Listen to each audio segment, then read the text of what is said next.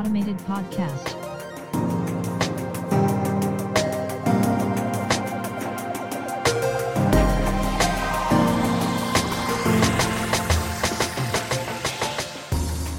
Welcome to Automated. I'm your host, Mark Verbenkov, and in this weekly podcast, we will be exploring the impact of emerging technology on jobs, society, as well as us, with business and technology leaders, researchers, and independent professionals across the world.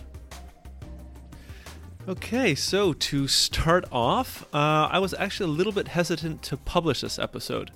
So I actually think it teeters on the verge of controversial subject matter, and I really wanted to avoid this and stick to, I think, is uh, a much more interesting point, specifically when it comes to the pandemic, surveillance, uh, government overreach, etc., which will be kind of the main focus of today's episode. So I really hope that I've been able to walk this little tight line as I want to avoid any sensationalist rhetoric, which I typically find distracting when listening to other people.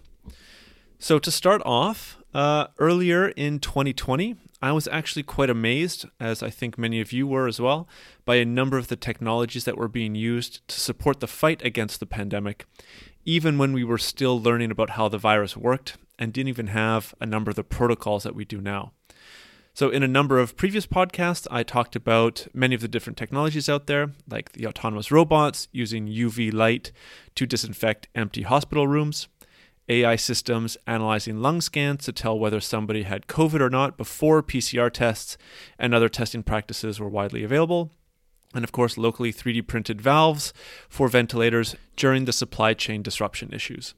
So I think that these uh, and many more technologies supported healthcare and, of course, other essential workers in one of the most chaotic periods society has faced for decades and were praised for many of their contributions to alleviate the workload and stress of employees across the world. So there was a, also a little bit of overreach in certain instances in the early days of the pandemic. However, I think that most of these really occurred in China. So I touched on a few of these also in earlier episodes. Uh, for instance, drones were used to check if people were wearing masks outdoors and would give warnings to people through a microphone. The drones were also used to break up gatherings of people in public spaces. Uh, Chinese policemen were also outfitted with helmets that had smart visors on them that could detect body temperatures in crowds, and the hope here was that they would be able to identify infected people. Uh, surveillance cameras were also installed directly in front of some homes in a bid to have people obey the quarantine rules. So, in certain cases, alarms were installed on doors, and at at least one case, a camera was actually installed inside of an apartment. And finally, there was, of course, facial recognition technology being used by police departments that could identify people even when they were wearing masks. So I think that though having a surveillance camera pointed at your door is, of course, incredibly invasive, wide scale facial recognition use, in my opinion, constitutes the greater threat to personal privacy, not to mention the racial issues, false results, and other things that are really quite common with uh, this technology.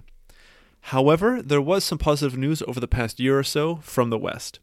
Most notably, this was that Facebook actually banned the use and development of all facial recognition technology, which is, of course, a massive step especially as social media platforms had been identified as one of the potentially larger users of this tech.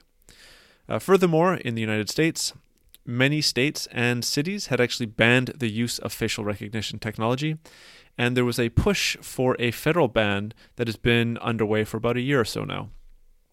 So, this was uh, also similarly the case in the EU, which had discussed having a five year moratorium on all facial recognition technology in public spaces. And this included a ban on police using the technology in public spaces, as well as using it for predictive policing, which uses the power of AI to kind of profile people who will potentially carry out a crime. However, the initially proposed facial recognition ban in the EU has recently been reversed, and it is now up to each member country to do their own assessments and adopt the technology or not. And this really gets to the heart of the issue that I want to bring up in this episode today. As a consequence of the friendly, though intense Christmas discussions that I mentioned in the previous episode, one very large concern was brought up. And namely, this was that during the pandemic, there really appears to have been a disproportionate increase in the amount of surveillance and security technologies adopted by nations across the world, predominantly by governments, but also by the private corporations that typically use emerging technology.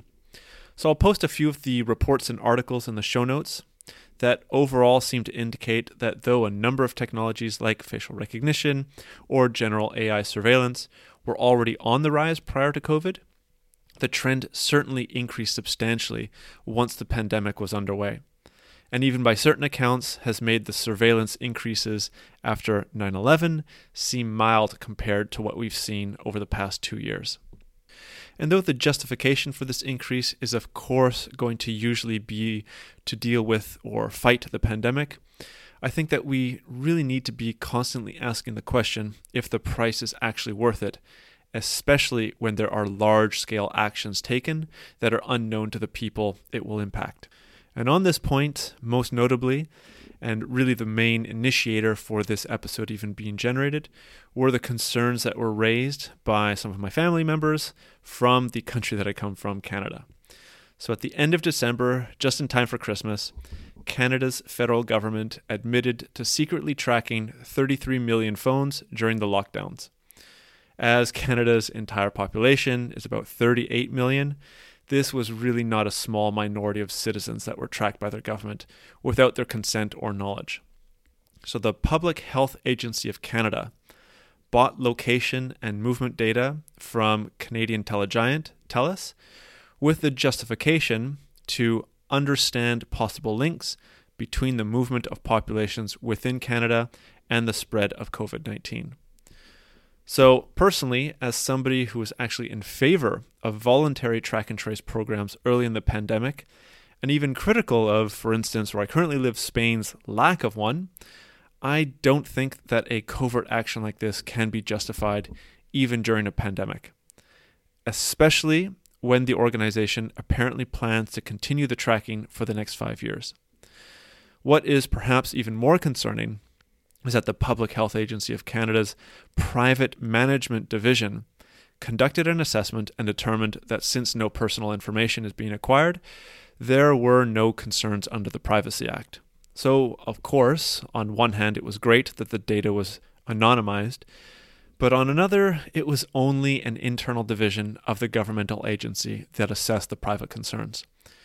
And it was it became quite clear that once this news became public, independent critics were very quick to point out the possibilities for re identifying data that has been previously de identified. So, just as a small point here before I continue with the episode itself, um, because this uh, episode was potentially a little bit more controversial, uh, I do have um, links to all of the articles that I was using in preparation for actually speaking on this subject. So uh, I do try to mention this as much as possible. But if you are interested in looking into either some of the things that I said or the topic just as an interesting topic, I do have all of the links up on the show notes uh, when the episode actually airs.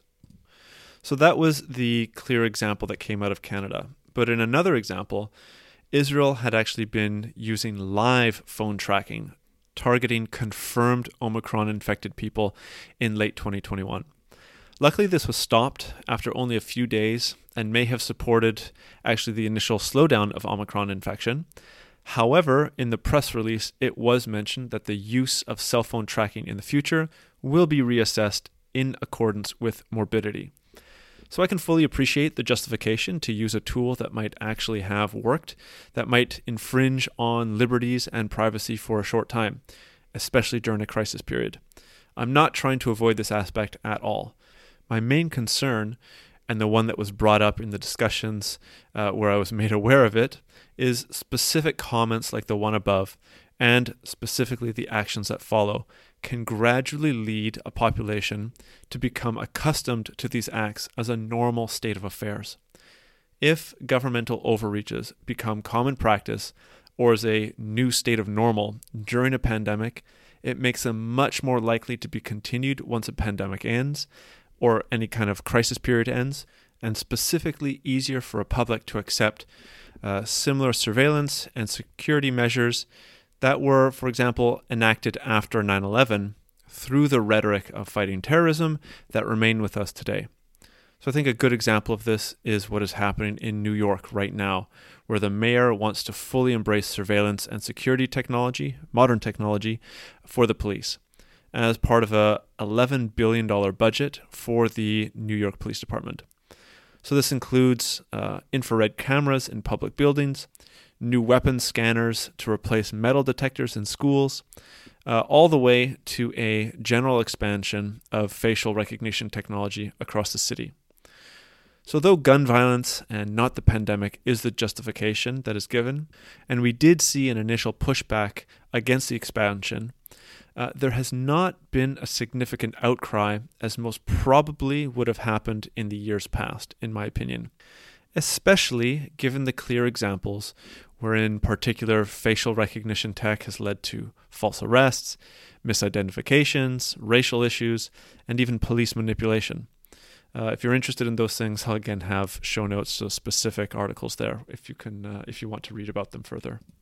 So essentially, it appears that as we have used new and expanded forms of surveillance technologies for the better part of two years to fight aspects of this pandemic, we may have grown accustomed to the idea that more of this type of technology is a desirable and even a normal part of society, which I think should be troubling for everybody.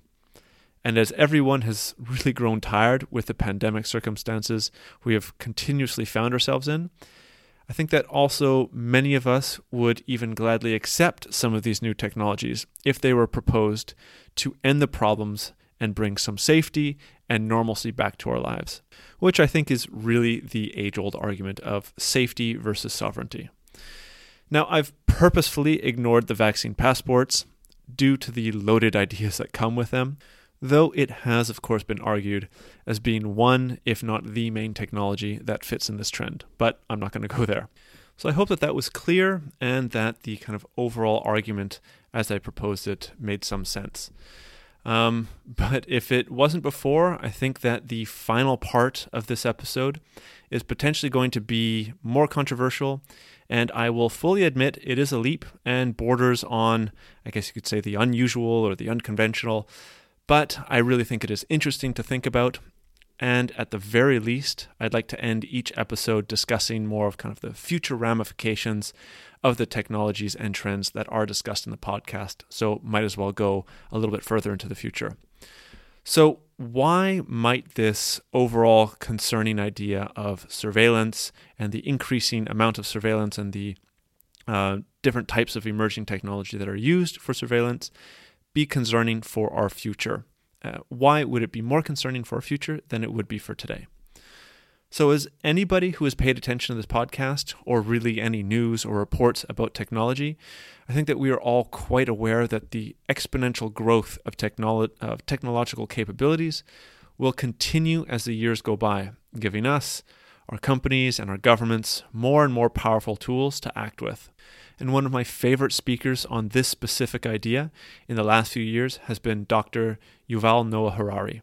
He's, I think, most well known as the author of Sapiens, which I highly recommend if you haven't read it yet, as well as the two books that followed uh, Homo Deus and 21 Lessons for the 21st Century. So um, I wanted to actually start off with a two minute clip where I think he beautifully merges the idea of the power of exponential technology and kind of one of the more nefarious problems of increased surveillance. This danger can be stated in the form of a simple equation, which I think might be the defining equation of life in the 21st century. B times C times D equals R, which means biological knowledge multiplied by computing power multiplied by data equals the ability to hack humans. Ah. If you know enough biology and you have enough computing power and data, you can hack my body and my brain and my life, and you can understand me better than I understand myself. You can know my personality type, my political views, my sexual preferences, my mental weaknesses, my deepest fears and hopes. You know more about me than I know about myself. And you can do that not just to me, but to everyone. A system that understands us better than we understand ourselves can predict our feelings and decisions, can manipulate our feelings and decisions, and can ultimately make decisions for us. Now, in the past, many tyrants and governments wanted to do it, but nobody understood biology well enough. And nobody had enough computing power and data to hack millions of people. Neither the Gestapo nor the KGB could do it. But soon, at least some corporations and governments will be able to systematically hack all the people. We humans should get used to the idea that we are no longer mysterious souls. We are now hackable animals. So, if you thought that was at all interesting uh, and you actually want to hear his entire 30 minute presentation, uh, which he gave at the 2020 Davos meeting, I'll of course have the link in the show notes. Um, but connected to this, Dr. Harari has been, I think, one of the most vocal about the dangers of under the skin surveillance, which he actually wrote about in a kind of viral uh, Financial Times article at the very onset of the pandemic in 2020. So, this is essentially retrieving biometric information about how your body is functioning through monitoring technology introduced or implanted into your body in some way. And it is, I think, at this moment that I think the teetering on the edge of the conspiracy theories is most notable. So I'll briefly address this here. So the I really think that the most infamous conspiracy theory during this entire pandemic has, of course, been the microchips secretly put into the vaccine.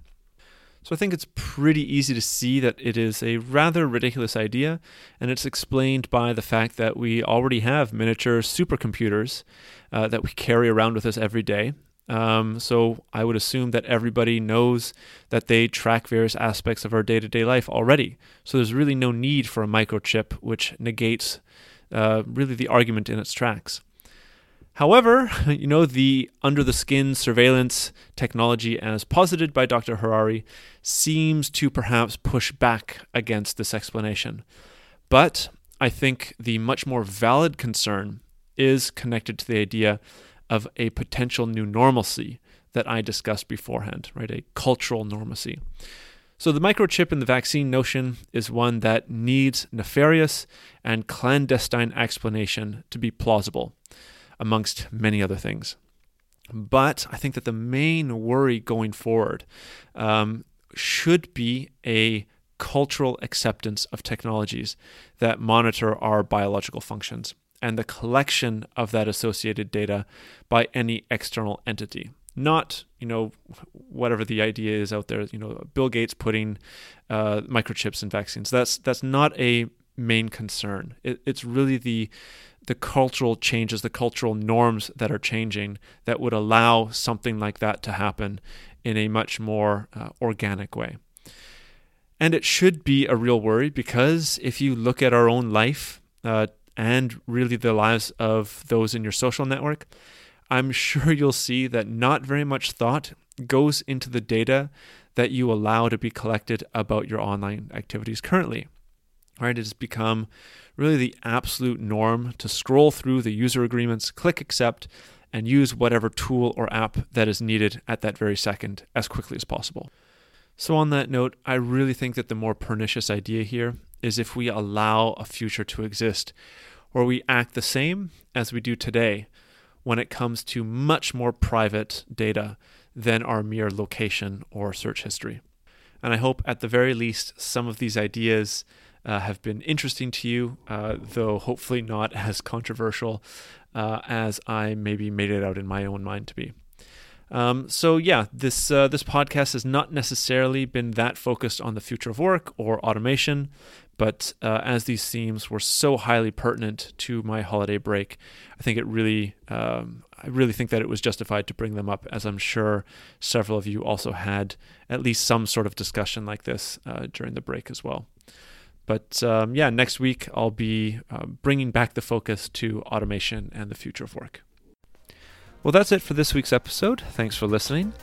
If you like what you hear and you want to support the podcast and the conversations here, the best way to do this is to go onto Apple Podcasts and leave a review, as it helps the algorithm to reach out to new listeners and brings the show to them. Also, feel free to check out the website, automatedpodcast.org, where you can find the show notes for each episode, written articles on the themes of the podcast, and a library of resources on the topic of emerging tech and automation. Also, if you want to reach out and leave any feedback or you have any questions about the podcast or any of the conversations, there are general contact links such as email, LinkedIn, Twitter, etc. for you there on the website. And finally, for those of you that want more than just an audio conversation, the video recordings are now going to be up on YouTube for the newer conversations. So feel free to check out the videos by searching for Automated Podcast on YouTube, where, of course, you can like and subscribe if you prefer to support the podcast that way.